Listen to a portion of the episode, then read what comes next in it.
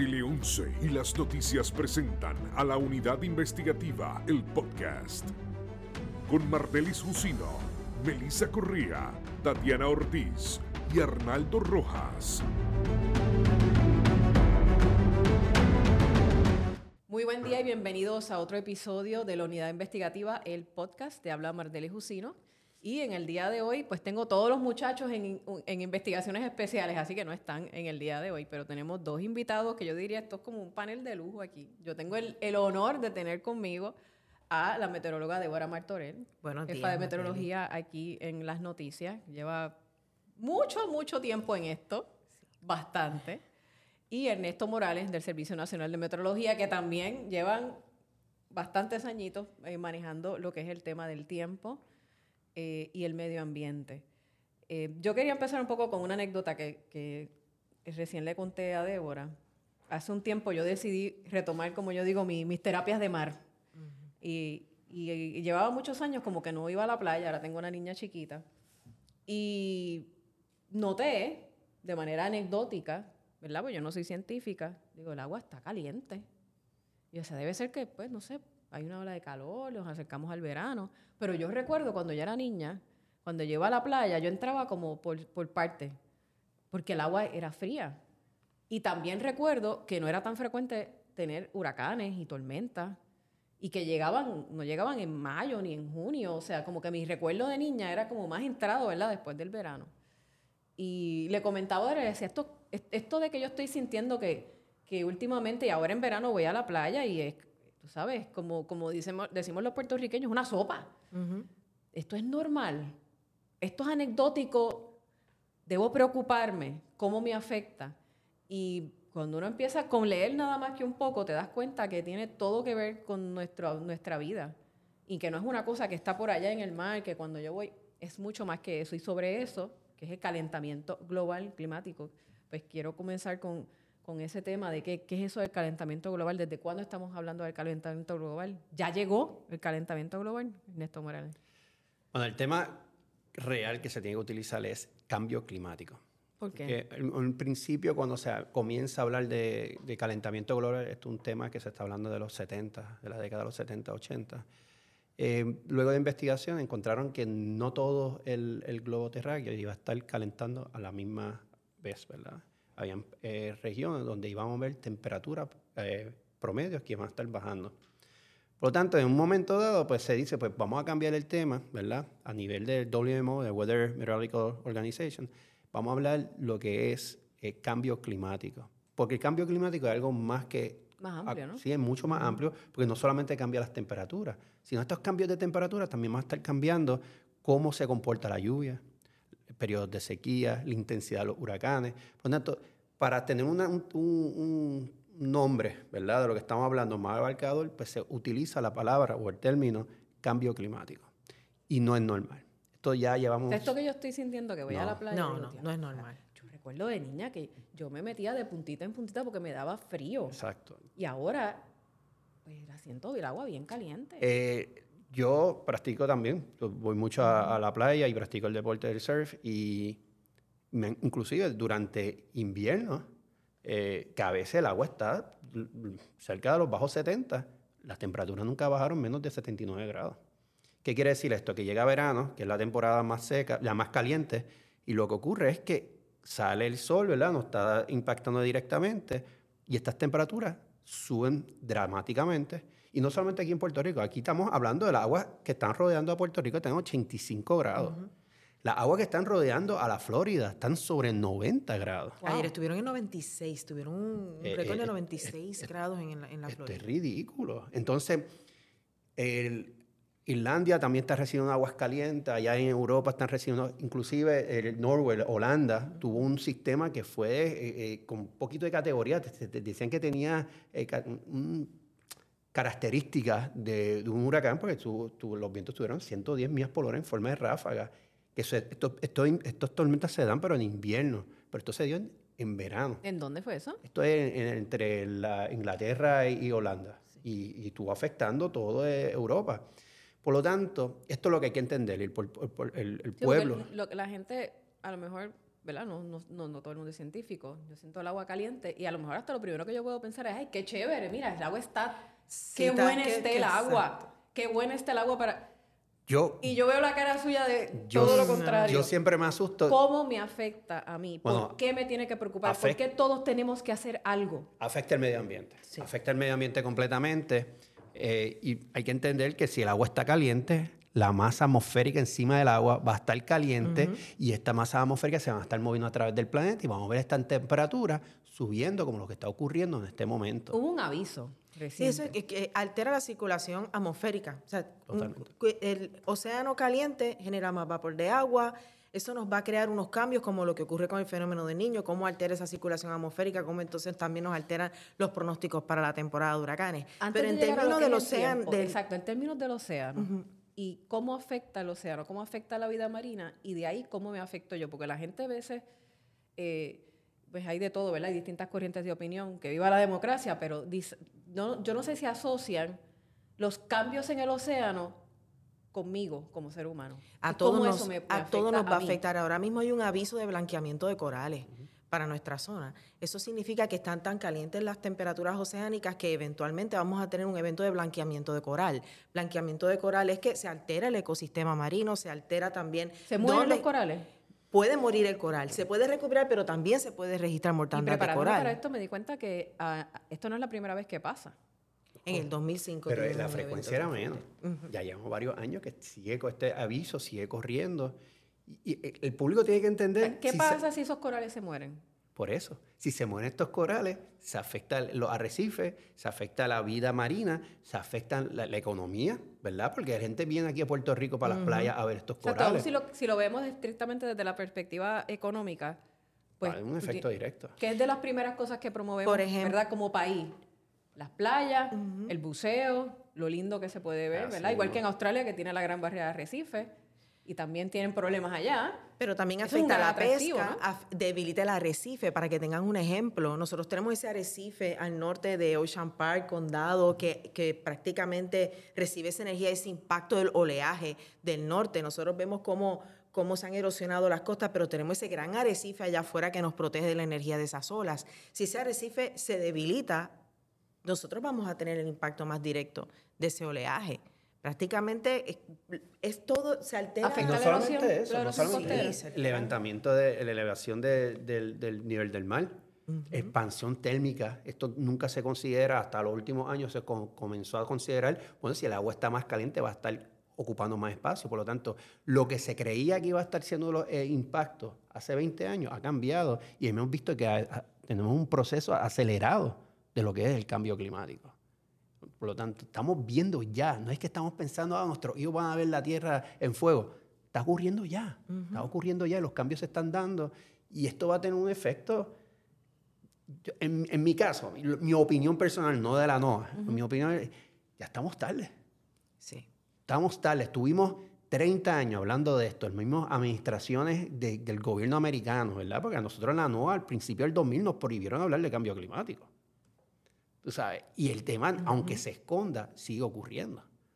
Por lo tanto, yo, entiendo que Cada vez estamos... es más evidente, sus efectos están ahí para todos verlos, ¿no? Basta con dar una vuelta por todo, por las costas de Puerto Rico, Loíza, Rincón. Mardelis, pero es increíble ver cuántos enemigos tiene el ambiente. Y es increíble también la cantidad de ataques que se reciben cuando se trata de alzar la voz de, de- de lo inminente que es el cambio climático y de las consecuencias que estamos sufriendo y lo que vamos a pasar eventualmente.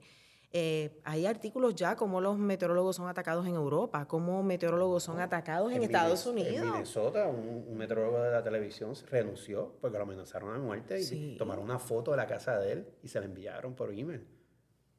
Él renunció, porque él dijo, yo no puedo exponer a mi familia para esto. Y esto es este es el mundo que estamos viviendo. Estamos viviendo en un tema de cambio climático, ¿verdad? Que se ha polarizado se ha, eh, en cuestión de políticos, ¿verdad? Desde, desde temprano, desde que Al Gore salió con la película eh, del cambio climático, pues si Al Gore, que es demócrata, está diciendo esto, los republicanos vienen y dicen, vamos a Lo han hacerlo. convertido en un issue que es un político. tema científico y, y yo concibo los temas científicos como apolíticos. Esto, esto es lo que es. Exactamente. Lo han la convertido data, en un la issue interpretación político. de esa data.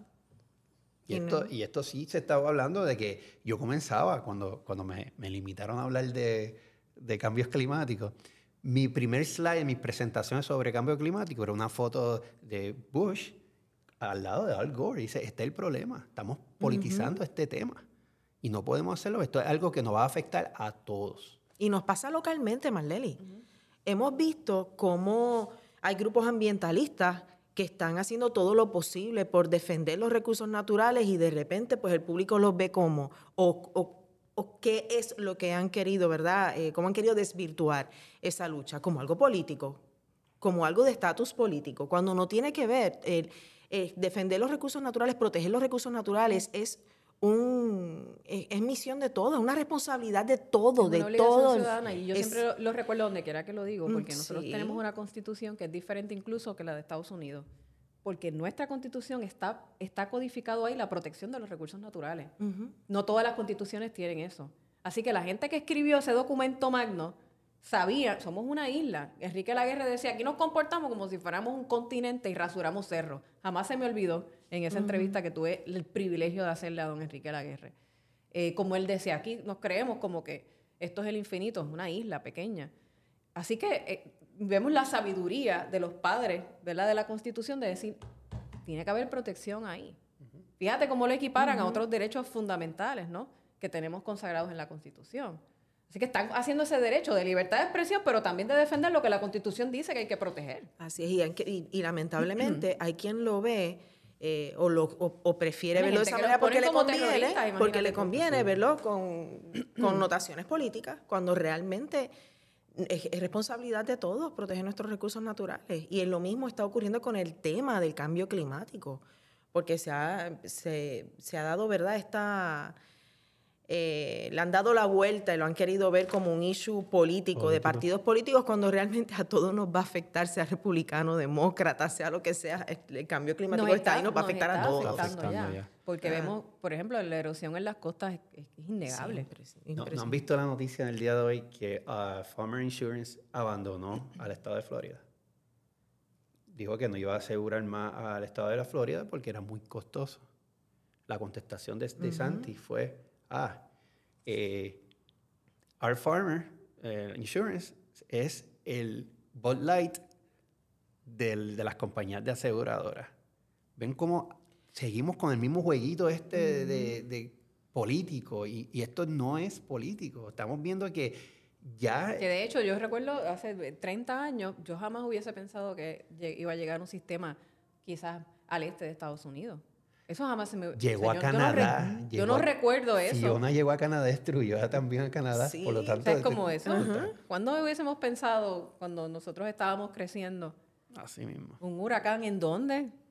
Katrina, por ejemplo. Jamás me hubiese... O sea, eso, eso no se veía. Tuvimos tres huracanes intensos en cuatro semanas aquí en, en el Caribe, que fue Irma. A la semana tuvimos a José, todo el mundo se olvida de Sí, José. José. Y esto tuvimos a Irma, a María. Y la razón de esto, yo mismo dudé, yo, ¿cómo va a haber? Vamos a tener tres huracanes intensos, y intenso quiere decir categoría 3 o más, 111 millas por hora o más, con rápida intensificación, si ya las aguas están, cuando pasa un huracán se enfrían. Pero no, había tanta energía latente en ese océano que tuvimos tres sistemas que se desarrollaron en menos de un mes. Irma Intenso. tuvo vientos de 187 millas por hora. Y detrás estuvo María, categoría 5. Es verdaderamente impresionante ver en tan corto tiempo dos sistemas tan impresionantes. No, y, y José, José fue Sí. categoría 4 y estuvo al este de, de afec- nos afectó marítimamente, ¿sabes? Condición marítima, pero a la gente se bloqueó.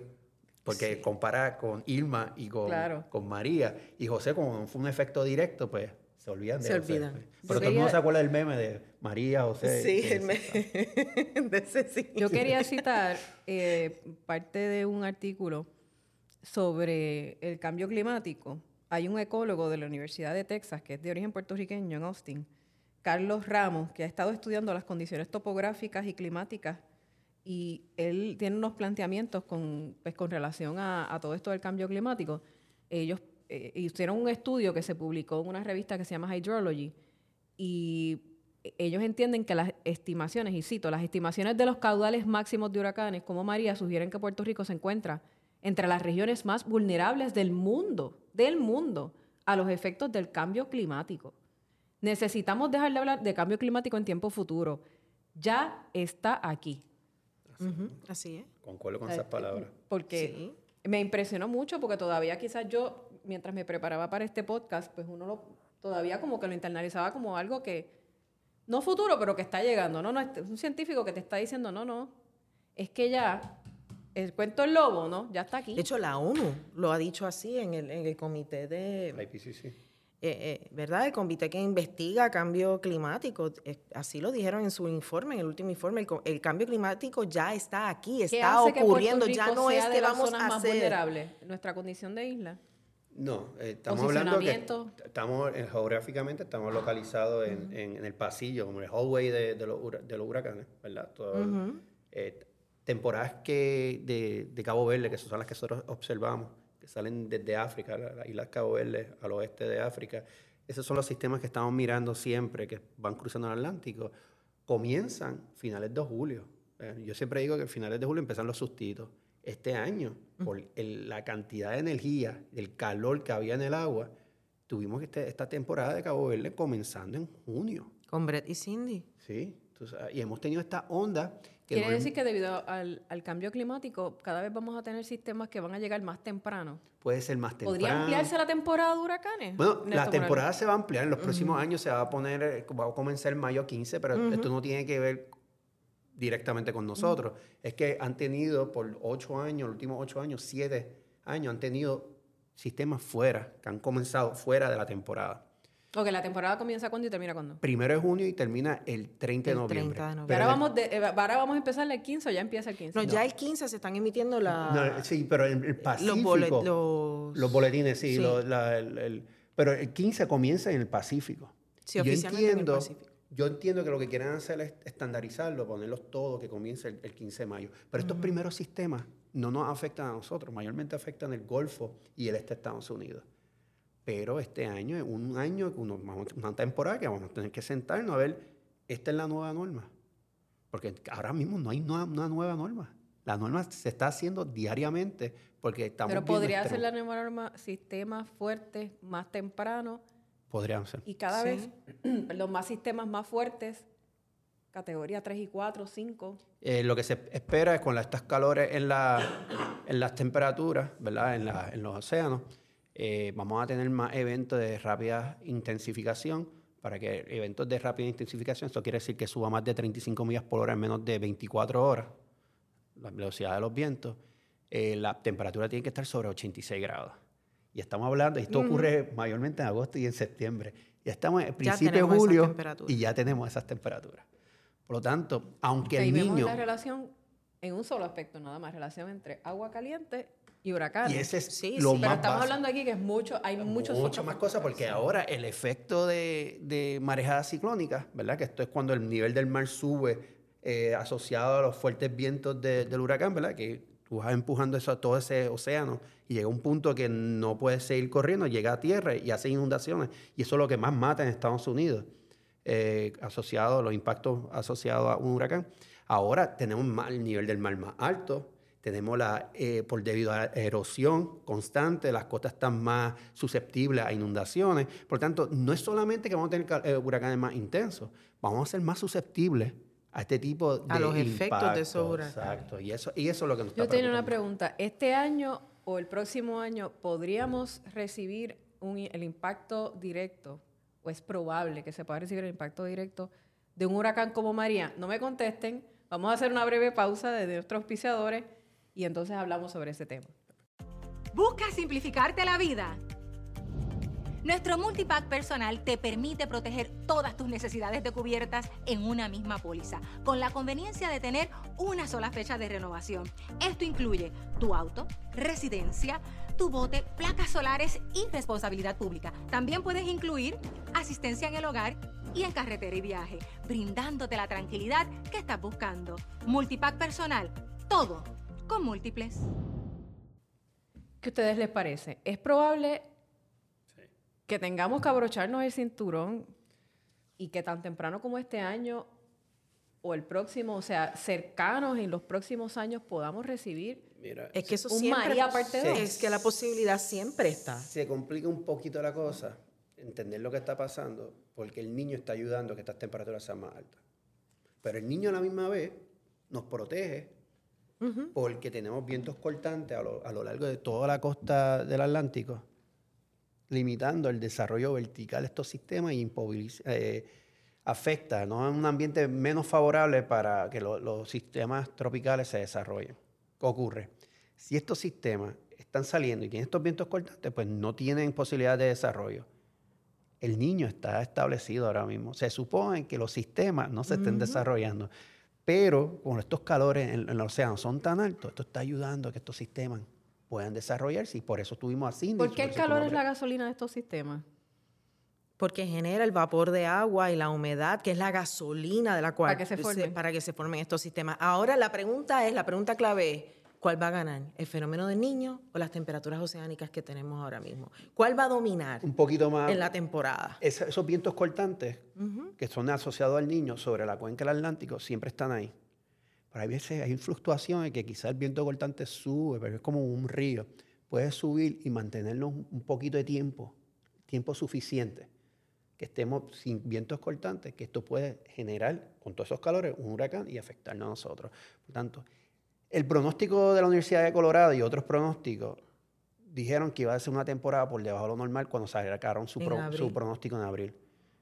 Nosotros en la, en la NOAA nos dimos cuenta que las temperaturas están bien altas y eso va a tener un impacto directo al número final de tormentas que se van a estar Eh, ¿Ese desarrollando. número se puede ajustar todavía? Se desarrolla, sí. Sí. se ajustan en, en la NOAA por lo menos se ajusta, se hace, se emite la última semana de mayo y ya la primera semana de agosto se, se ajusta. Y el de Colorado eh, se ajustó la semana pasada y lo subieron a 18 sistemas tropicales. Primero en abril notificaron que eran que podrían ser 13 por debajo de lo normal, luego el primero de junio que serían 15 y la semana pasada lo ajustaron a 18. Y de ahí se en- dice cuántos serían de alta intensidad, baja intensidad. Ok, antes de seguir hablando de este tipo de pronósticos, yo no, esto no es un- este pronóstico no es una herramienta para tomar decisiones. Exacto. Ok. ¿ok? Este pronóstico lo que dice es que la, eh, favorable se encuentra el Atlántico para tener estos sistemas desarrollándose. Aquí el puertorriqueño siempre tiene que estar preparado. Yo siempre traigo el 1992 como ejemplo.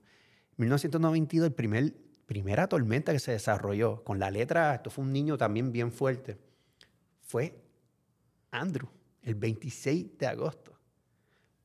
Vamos a ver quién se atreve a ir al sur de la Florida y decirle, eh, eh, el, año, el 1992 fue un año tranquilo. Por eso es- nosotros tenemos esa frase cliché, solamente toma uno. Y es cierto, solamente toma uno. Y ahora nosotros, que no estamos al 100% desde la temporada de 2017, nos atrasó el desarrollo y la recuperación con Fiona. Por lo tanto, estamos bien vulnerables a que no sea ni siquiera un impacto directo, un sistema que pase cerca, no va a haber eh, impactando la isla grandemente. Y con Claro, prono- nuestra infraestructura después de María es sumamente débil. Y de Fiona. Fiona en el suroeste afectó bastante. Y muchas, el, el público siempre espera estos pronósticos de- para la temporada de huracanes. Y la pregunta que siempre hacen en la calle y en todos lados es, ¿tú crees que este año pueda llegar una tormenta, pueda llegar un huracán? ¿Tú eh, ¿cómo, ¿Cómo ven eso? No hay manera de anticipar cuándo, cómo y dónde nos va a afectar una tormenta un huracán. Lo que sabemos es que tenemos una temporada de huracanes que podría ser activa, que tenemos el fenómeno del niño, temperaturas oceánicas calientes, y no hay una varita mágica que nos diga, este año nos toca. Yo, yo le contesto medio antipático cuando me hacen esa pregunta. Yo sí, sí, sí, nos va a dar un huracán. Ellos se asustan. Pero es que es la única forma, como coordinador de aviso del Servicio Nacional de Meteorología, es la única forma que tú puedes llevar el mensaje. ¿Ok? Si le digo, no, quizá porque está el niño, pues bajan la guardia. Exacto. Es ¿verdad? mejor decirle si va a haber una categoría de 18, aunque eso no exista. Pues voy a hacer Porque eso. así voy- se prepara. Voy, a hacer eso Sí, mismo. no, hay que prepararlo, hay que prepararlo y, y hay que Pero es que acordarse. en realidad que en el macro, o sea, las decisiones de gobierno, ¿verdad? No se pueden tomar solamente a base de lo que pueda ocurrir estos meses, sino a base del, del de lo que... de- fíjate que empezamos con el macro de, de lo que es el calentamiento global, el cambio climático. Eh, y yo no veo que el gobierno realmente haya ajustado su- sus herramientas, su planificación a lo que ya tenemos encima. Eso, En lo, de cambio climático. tanto los gobiernos de Puerto Rico como los gobiernos a nivel yo- yo- mundial. Estamos como que, yo no sé si debe haber algún país que esté más al día que esto, supongo que los nórdicos, que son gente bastante avanzada por allá, en Noruega, Islandia, no sé. Pero aquí eh, estamos todavía tomando determinaciones con políticas públicas que ya son, yo diría que hasta anacrónicas. Pienso igual que usted. Eh, aquí hemos sido bien lentos. Los proyectos de ley que me han llegado a mí, a mis manos, lo que han llegado, no están trabajando el cambio climático como se debe ser. Vemos que falta la parte científica. Yo sé que hay ahora un comité eh, de cambio climático en Puerto Rico, que sale el reporte creo que el mes que viene. Lo importante es esa información que sale de ese comité, Eso era lo próximo que iba a decir. Se va a utilizar. Yo no estoy muy clara realmente. Ese es el que está escrito de recursos naturales. Vamos a Sí. hacerlo algo más aislado. El que lleva como un borrador hace tiempo como borrador. Sí, pero este, este- creo que han adelantado bastante. Esperemos Pero vamos a hacer algo más, más, más cercano. Independientemente de que saquen un informe, en Puerto Rico, no solamente en el medio ambiente, en todo, esto es una opinión mía, ustedes no tienen por qué compartirla, pero fallamos en la implementación. Pues si ya tienes el informe, pero tenemos que ponernos a trabajar y entonces que no se quede eso en papel nada más, porque Es que parece que es ya mejor el científico, ignorarlo. Mo- Ernesto Morales nos ha dicho, Eh, estamos tarde. Es que Yo, no, eh, eh, como científico, no como, como de la NOAA. en mi opinión, eh, hablar de cambio climático no es fácil. Primero porque están los que prefieren ignorarlo por completo porque puede afectar un factor económico y político. Por eso es mejor en ocasiones trabajar como pues día a día que hay mañana y ignorar por completo lo que hay que hacer para mitigar los efectos del cambio climático. Pero y aún así, Por- viendo desde la perspectiva económica a esas personas que su priori- sus prioridades, porque ¿verdad? De todo en la viña del Señor, son prioridades económicas, a mí también se me hace un poco difícil entender, porque si yo tengo un hotel, eh, yo soy hotelero X, Y, Z, y obviamente yo necesito que esa playa exista, porque puede dejar de existir, porque si sube el nivel del mar puede dejar de existir. Hay playas que han dejado de existir ya. Eh, porque yo dependo de eso. Pues no me hace sentido, Débora, porque o sea, yo, yo también yo debería ser o sea, de los no primeros hace- que quiero proteger esa, esa, esa área ahí, No porque hace- yo vivo de eso. No hace ni sentido que hace poco se aprobó hacer unas vistas públicas para investigar las líneas en el cielo. Hay ¿Cómo es posible que vamos a gastar dinero en eso cuando hay tantas cosas que Es- atender con el cambio climático y Tú- lo que pasa con nuestras Débora, playas? Débora, tú mencionaste, yo no, eso es el, yo proyecto de ley que se me no vino a la mente fue creer. ese. Yo no lo podía creer cuando lo vi. Yo dije, ¿Dónde- no, esto es una broma que me están enviando. ¿Dónde? Y, pa- y pasó. ¿Y dónde? Yo entiendo que pasó. Yo me asusta de eso más. Eh, ¿Dónde está la ciencia de todo esto? Exacto. Tuvimos cuatro años en- bajo una administración federal, ¿verdad? Donde la ciencia era una, una- una realidad alterna. Y siempre había alguna otra forma de ver las cosas. Y yo creo que eso mismo, estar haciendo eso y el tener fe, o no ser fe, la esperanza.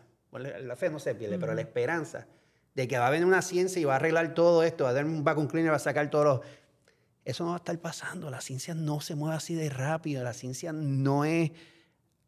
Puede ser que la solución está allá afuera, pero no se está patrocinando. Se patrocina, como dijo Débora, lo que haga chavo.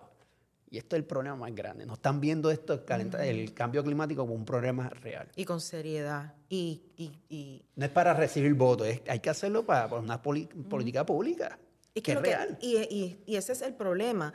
La solución para prepararnos para el cambio climático que ya lo estamos viviendo, para prepararnos para, el- para los efectos que vamos a tener en, en- en el futuro, no son medidas que se van a tomar ahora y que vas a ver un efecto mañana o pasado y que se traduzca en votos para las próximas elecciones. Eso es, yo creo, el reto más grande. No es así. sí. Por eso es que probablemente no hay tanta atención, porque hacer eso pues no va no se va a traducir en votos para la próxima elección, sino posiblemente en el futuro es que van a ver, ah, mira, esto que hicieron, esto que, que están haciendo para Pero en un mitigar. futuro cercano, nos ha- porque de la misma manera que hablamos de sistemas o de huracanes cada vez más fuertes, pues hay sequías también, ¿no? Se afecta la accesibilidad a recursos de agua. Bueno, el niño, indispensable para todos y todas poder vivir. la norma, ¿verdad? La norma es que cuando nosotros tenemos el No niño... hemos hablado de sedimentación, de los terremotos y cómo eso quizás también puede tener que ver o afectar de alguna manera, porque eh, estuve leyendo eh, que los terremotos provocaron un, un fenómeno que se llama subducción, o sea, que, que está más bajito en la playa ¿De qué estamos hablando? de los terremotos. Que las zonas sean más vulnerables al aumento del nivel del Porque mar. lo que ocurrió durante los terremotos del 2020 fue que una, una región de Guánica, por el movimiento tectónico, se hundió, ¿sí? ¿verdad? Y esto ahora está más expuesto a los peligros de, de inundaciones costeras, como también marejadas ciclónicas. Son cosas que tenemos que considerar, lo que era norma, lo que yo tengo un mapa en mi oficina que dice, esta área se afecta con una, un- una marejada de, de seis pies, una marejada ciclónica de seis pies, Ahora yo tengo que pensar, sí, pero tengo a, a Guánica, ese sector del triángulo creo que se llama, eh, que está más expuesta. So, tengo que considerar eso también en mi pronóstico. Y esto es algo que, lo que como ya mencionamos, la norma pues va cambiando. ¿ok? El niño normalmente no trae sequía. Y aquí no ha parado de llover estos pasados días. Eh, la- la- la- las condiciones de sequía, que salió hoy el informe del Drought Monitor, mantiene a Puerto Rico en un ambiente, hay áreas secas, pero un ambiente bastante saludable, como, no como otros años del niño. Por tanto, lo que nosotros, que, las correlaciones que nosotros teníamos, ya entendíamos que, bueno, si tenemos niños, hay sequía. Todavía no estoy diciendo que no va a haber sequía el año que viene, porque este niño se va a extender, pero eh, lo que conocemos normalmente el niño, pues no se está dando. Se está dando de que está lloviendo, no mucho, pero lo suficiente para mantener el subsuelo y, y la- los embalses saludables. Dentro, dentro de... Dentro de, porque ahora tú traes lo Pero de lo la que, no es lo que se supone que esté pasando durante, durante el, niño. Es que es importante, o sea, eh, para mí, que, que nuestra audiencia se lleve una visión bastante holística de que no solamente es que puede venir un María parte 2, es que yo, ne- todos necesitamos el recurso agua, alimentación, la pesca, eh, si mueren los corales, si no hay arrecifes. Esto puede ser hasta peor que un huracán, María. Esto va a, ser, va a estar afectando todo tipo de industria, todo el ciclo de, de la industria. La cadena alimenticia. La cadena alimenticia. Porque si hay sequía, se afecta a las cosechas. Y esto no Si hay demasiada agua, también se afecta a las cosechas. Y No, demasiado es- calor también afecta hasta, el- hasta los insectos, el ciclo de los insectos, los polinizadores, bueno, todo se afecta. Y estamos diciendo que todo la, la tierra sigue creciendo en cuestión de población, se necesitan más suelos para cultivar, estamos destruyendo más el ambiente. Un ciclo que, por eso es que yo perdí la esperanza, porque sé que ya el daño se hizo. Ya está el- ahí. est- Estamos ahí y este- lo que vamos, los próximos cientos de años que vamos a vivir, porque no creo que vamos a desaparecer de, de repente, pero los próximos, yo por lo menos me decidí, yo voy a sobrevivir y voy a proteger lo que pueda proteger. ¿Verdad? Tengo que ser, no puede ser todo, eh, esperando que el gobierno haga las decisiones por mí. Si yo voy a reciclar, yo tengo ¿De mi conciencia que estoy reciclando. ¿De qué forma la ciudadanía puede poner su granito de arena en esta situación? Esto es que ya está a un nivel Es que es un cambio, Es esto, esto requiere, global, esto requiere un cambio de un De cambio de cultura. estilo de vida Exacto, también. estilo de y cultura, muchas con- veces nos resistimos a ese cambio de estilo de vida. Eh, cuando hablamos de cambio climático, estamos hablando también de que hay que tomar unas medidas que no siempre van a ser simpáticas, que no será fácil y no todo el mundo está dispuesto a, a tomarlas. Eh, pero requiere un sacrificio de todos. O de lo contrario, eh, las consecuencias eh, no, no serán. Ni- ni- y no se saben. El- el- el- puede ser el peor de los casos. Ahora mismo lo- en Puerto Rico la cultura no respeta eh, los recursos naturales. Vemos que hace gente hace fogata en, en la- la- en los mangles. En esa misma isla viene y hace una fiesta de espuma. ¿Dónde está la, la- el, el- el- problema? De, ¿Dónde está la policía? ¿Dónde está el- la ley? grado de conciencia también de la gente. Un grado de conciencia totalmente, tú sabes. Y el problema es este del dinero, que es lo que mueve más dinero, que es más viable, que es más visible para, para ganar votos. Yo creo que ya deberíamos ser eh, un ciudadano con una ser más inteligente en la forma que votamos y, y- ser más exigentes a nuestros políticos, que son los que hacen la política pública aquí para Puerto Rico. Y definitivamente el Departamento de Recursos Naturales, yo diría que es uno de los departamentos que más atención debería tener y que más fondos deberían también eh, sí. designar. Y más recu- sí, sí, hace recursos. falta recursos, hace falta muchos, muchos recursos para, para no solamente pues vigilar y proteger el ambiente, para llevar a la ciudadanía a ser más organizada y tener ¿verdad? más respeto a, a nuestros recursos naturales.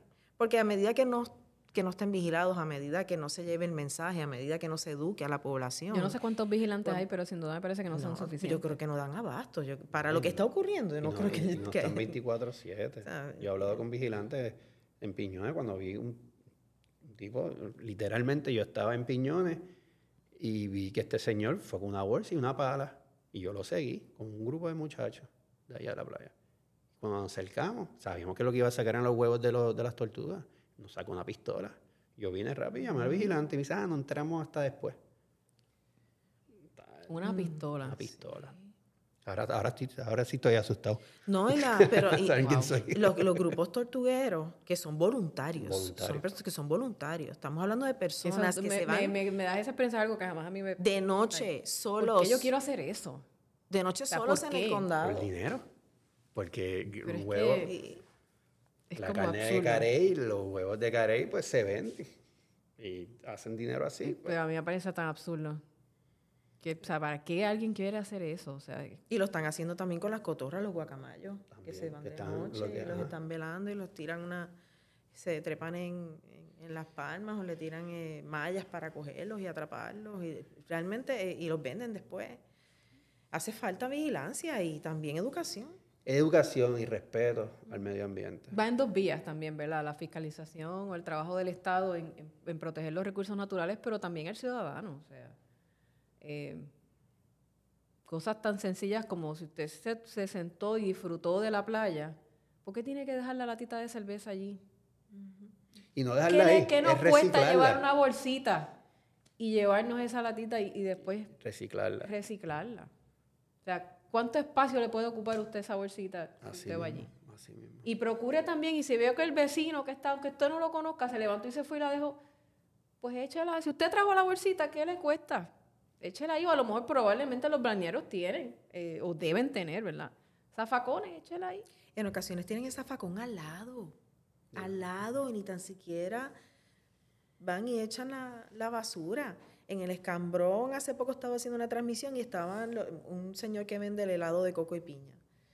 Él está al lado del zafacón vendiendo el helado de todos modos, mirabas alrededor y estaban las, paletas de plástico chiquitas del helado tiradas en la arena por todo aquello allí. Y con el zafacón al lado la culpa no la tiene, ¿verdad? El pobre, el, vendedor que está haciendo, ¿verdad? Su negocio. Yo me le acerqué y le dije, mira, por favor, dile a la gente que después, cuando le des el helado, que, por favor, la paleta... uno piensa que no hay que ni decirlo, pero hay que decirlo. Claro, porque no, ¿cuál es la necesidad de tenérselo que decir? Se supone que automáticamente, ¿verdad? La lógica dice que no lo vas a, tirar Si tenemos problemas de echar una paleta al zafacón de plástico, imagínate tomar decisiones de venir, decir, mira, no podemos eh, utilizar las plantas generatrices de Puerto Rico porque son de combustibles fósiles eh, y decir, mira, vamos a tener que meter unas plantas de nucleares. Porque ahora mismo, lamentablemente, la única solución que tenemos, porque todavía la tecnología de, la energía solar. Eh, reusable, el solar, viento, está ahí, la tecnología está ahí. el almacenar la energía el problema, el reto más grande. Por tanto, hay que combinarla con algún otro tipo de, generadores de energía. Y no puedo creer que Ernesto Morales, luego que estudió tanto con Molinelli, ¿verdad? esté hablando de, plantas nucleares es la solución, porque ya las plantas de combustibles fósiles son el problema, no solamente las plantas, sino las personas que y han habido propuestas aquí y recientes. Y suena, ¿verdad? De energía la palabra asusta, pero es la, realidad que es la energía más limpia ahora Yo creo que es la energía más limpia, aunque siempre tiene su, su ¿cómo se desechos nucleares que todavía están buscando la forma de deshacernos de esto y hay un desierto de Estados Unidos lleno de esto. Todo tiene su, su lo, negativo y positivo y pues lo negativo. Aún para una isla como Puerto Rico podría ser algo viable. Siempre hablan de, la actividad eh, sísmica en un problema, pero eso es cuando estamos hablando de estas plantas viejas, que estilo los Simpsons, ¿verdad? Tenemos estos calderos grandes. Eh, lo que he estado leyendo últimamente, no puedo creer que estoy diciendo esto, es lo que estoy leyendo últimamente, que las plantas eh, nucleares son mucho más eficientes en este momento. El combustible no fósil, reactivo, dura más tiempo De energía que produce. Sí, no, no la energía, sino el- el- la fuente de energía, que es el uranio. Eh, se puede sacar más provecho, son más eficientes las plantas. Y yo lo que había visto una propuesta que sí se ha hecho es poner varias plantas nucleares pequeñas, creo que de cuatro a seis plantas nucleares a través de toda la isla. Eh, el problema es que se puede hacer, pero aquí el problema, aquí tenemos muchas ideas excelentes, pero la, la- la parte administrativa, la parte de, de darle el, el- el El cuidado, el mantenimiento. mantenimiento. Yo creo que eso va a ser un reto bien grande y eso es el que tenemos que tener con consideración. Eh, pero ya lo- lo- utilizar plantas fósiles, sabemos que no va a pagar mucho más. Esto- y es, es la razón primordial, porque hay otras muchas otras razones de estar eh, utilizando este tipo de energía y contaminando eh, nuestra atmósfera. Pero el, el mero hecho es que ya la gente no camina porque hace calor. ¿verdad? Que Queremos correr, no, no podemos, eh, si es menos de dos millas, ya ni una milla, la gente se monta en el carro, hace su compra y vuelve. Eh, vemos que en cuestión del agua, ¿Cuál es la temperatura más alta registrada en Puerto Rico a nivel histórico? creo que... Bueno, en San Juan tuvimos 98 grados en octubre del Esta- eh, sí. 80 y algo. Sí, fue en un mes de octubre, 98 grados en San Juan. Esas temperaturas yo siempre... las El cojo año se con me, se La- me olvidó. Las temperaturas máximas no han subido mucho, han subido. Eh, el doctor Pablo Méndez y el, el- el Tejeda, el doctor Tejeda también han encontrado que, que sí han subido las temperaturas, pero el problema mayor, ma- mayor que tenemos en la isla es no las temperaturas altas, sino es que la mínima de nuestras temperaturas ya no está bajando como antes. ¿ok? Normalmente en verano las temperaturas bajaban de- aquí en San Juan entre 76 y 77 grados, ya no bajan de 80. ¿Qué quiere decir esto? Que al otro día sale el sol, calienta y ya estamos, no estamos empezando de 76, 77 grados, estamos empezando de 80, 81 grados. Por tanto, llegamos más rápido a estas temperaturas calientes entre los 90 y 95 grados. Y el problema es la humedad. Esto ocurrió en junio. ¿ok? En junio. O sea, que una cosa es la temperatura alta y otra cosa es lo que yo siento. Exacto, ese es el, Exacto. calor, el es el índice de calor. calor. Exacto. El índice de calor es mayor, está más alto. Por, por las nubes. Exactamente. Y el problema fue que en junio, además de tener calor, teníamos la humedad, el ambiente estaba bien estable. Por lo tanto, cuando llegaba a las 1 o 2 de la tarde, normalmente si tienes mucha humedad y mucho calor, tú tienes eh, aguaceros que refrescan el día, ¿verdad? En junio estaba tan estable que llegamos a los 90 y pico, eh, la humedad relativa a los 70-80%. Por lo tanto, llegamos y, y- y- y teníamos temperaturas reportadas en índice de calor, ¿verdad? Entre 107 a 111 grados. ¿Eso se había visto antes en Puerto Rico? ¿Se había Ok, hay que registrado coger- antes hay que, que que coger- sintiéramos, sintiéramos es- esta ola de calor Hay que cogerle con esto con pinzas, porque ahora ustedes están viendo los productos que salen de nuestra oficina, que estamos emitiendo aviso y advertencia, pero estamos, este programa existe desde el 2018. Exacto. Pero fuimos hacia atrás a ver, eh, calcular eh, temperatura y las temperaturas han estado más altas en otros periodos, pero en, en- en periodos eh, que, que cortos, ¿verdad? Creo que en el, en el 2018 tuvimos 40 días sobre 90 grados. Aquí en esta vez llegamos a 27, a 28 días corridos. No rompimos ese récord. Pero se sintió más caliente. Se sintió más caliente porque estuvimos más expuestos a más temperatura, ya las personas están pendientes a esto, también este aviso y esta advertencia que estamos emitiendo ah, llama la atención del público. Esa advertencia, esa advertencia de calor. Sí, y por lo tanto la gente se está dando más cuenta, ¿ok?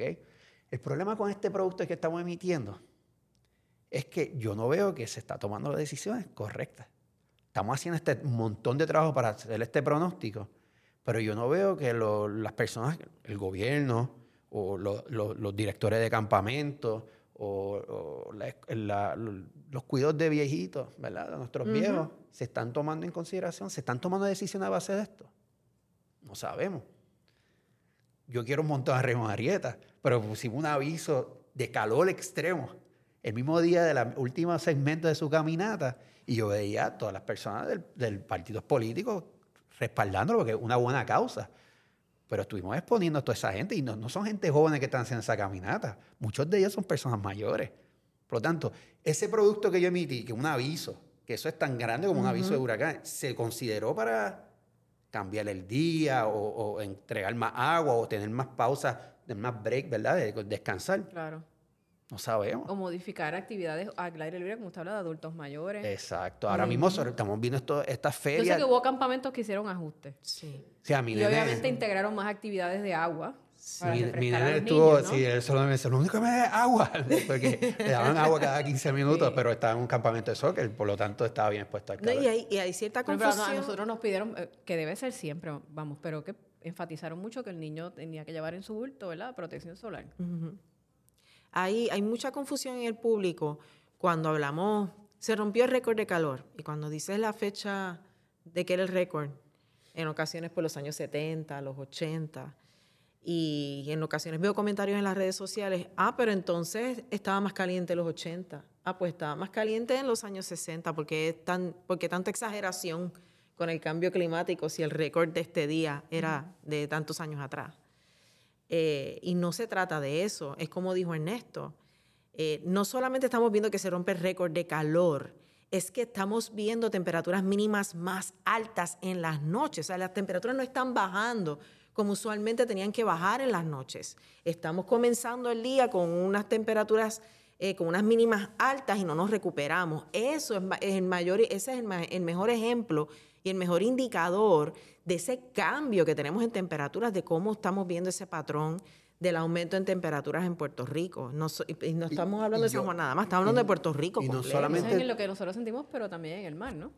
Exactamente. No, lo que quería mencionar antes de tocar ese tema del mar es que ya el puertorriqueño está climatizado a estas temperaturas. Ahora nosotros estamos en el carro en aire acondicionado. Caminamos del, del automóvil a entrar a, a cualquier mall y estamos sofocados de los calores. Nuestros abuelos estaban más o menos en las mismas temperaturas estaban 12 horas cortando caña. Y se quejaban, ¿verdad? Pero estaban más expuestos. Ahora mismo el, el el- el puertorriqueño está acostumbrado a estar en aire acondicionado. Por tanto, no aguantan tanto estas temperaturas. Y esto ya eh, tenemos estudios. Yo pienso que nos eso afecta el grado de conciencia que podemos tener sobre la situación, porque estamos como en una burbuja, porque como estoy en aire, como que no estoy tan... Pero ¿y este aire dónde sale? Tienes que hacer con no. quemar combustible fósil y ese cambio de Exacto. combustible. Es un efecto que todo está interconectado. Todo el mundo prende, prende el aire, entonces vienen los apagones. De- al, Sí, un al estar en en medio de la- cadena. del apagón hay personas que son bien, ¿verdad? Sensibles, personas que tienen sus enfermedades, que no tienen entonces el aire acondicionado disponible en medio de un aviso y una advertencia de calor. Esto es toda una cadena de, de eventos. Esto afecta directamente a la salud. De seguro de las personas. Voy a mencionar algo del, antes de, de- de concluir, que no quiero robarles más tiempo. No, no, no. eh, aumenta, aumenta el- calor que nosotros sentimos, pero eso también está pasando en el océano. Exacto, eso se está que transfiriendo. Hemos hablado aquí a grosso modo porque son consecuencias que podemos estar hablando aquí ahora de cada uno de los aspectos que puede tener todo esto del Ok, lo calentamiento. que iba a mencionar, que junio fue un mes eh, que fue, nos dimos cuenta de estos calores y esto ayudó que esta- este calor también ayudara a que las aguas se estuvieran calentando, ¿verdad? Pero esto se fue a nivel global.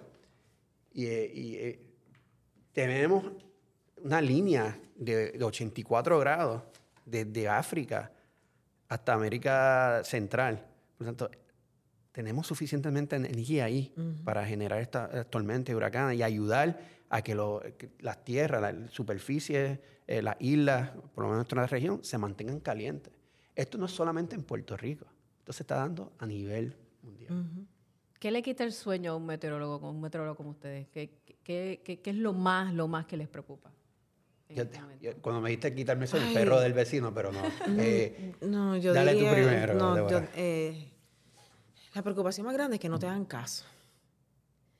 Que, que al que estés eh, diciéndole a a la ciudadanía, diciéndole a la gente, va a pasar esto, o un aviso como el ejemplo que, que nos dio ahora en esto con el aviso de calor, que ignoren la información y que eso ponga en peligro sus vidas. El meteorólogo está para salvar vida y propiedad.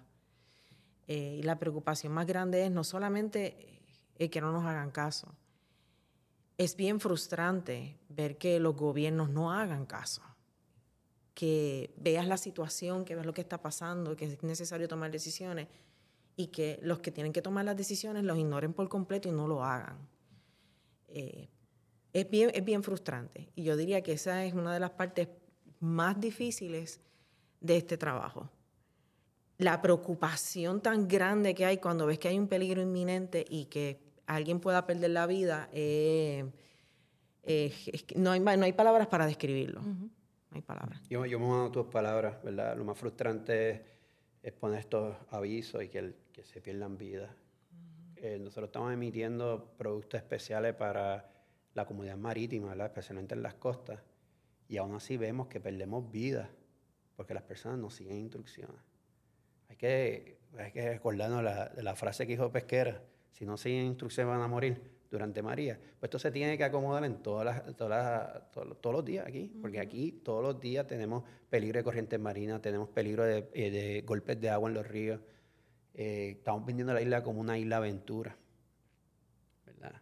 Pero no estamos dándole la protección a los ciudadanos ni a los visitantes.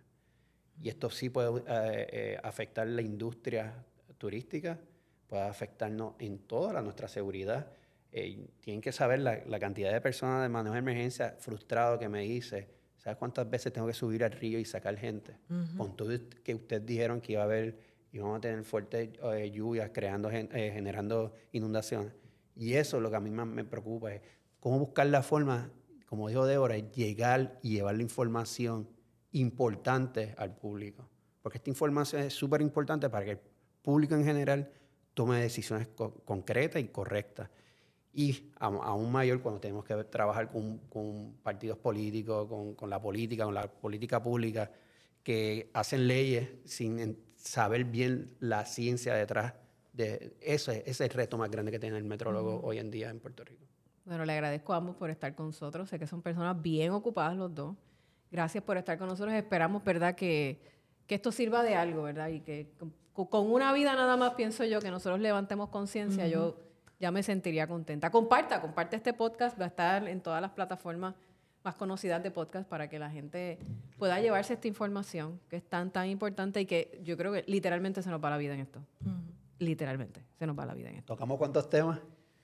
Tú- Y lo, que, cuanto. y lo que nos Eh, falta. Puede ser una serie de... de- Podemos de- hacer mucho más. Gracias a ambos por estar con nosotros. Hasta aquí el podcast de la Unidad Investigativa de las Noticias. Gracias. a usted. Presentado por Seguros Múltiples. Imagínate si no nos tuvieras. Acabas de escuchar la unidad investigativa de las noticias Tele 11. No olvides seguirnos en nuestras redes sociales y en tu plataforma de podcast preferida.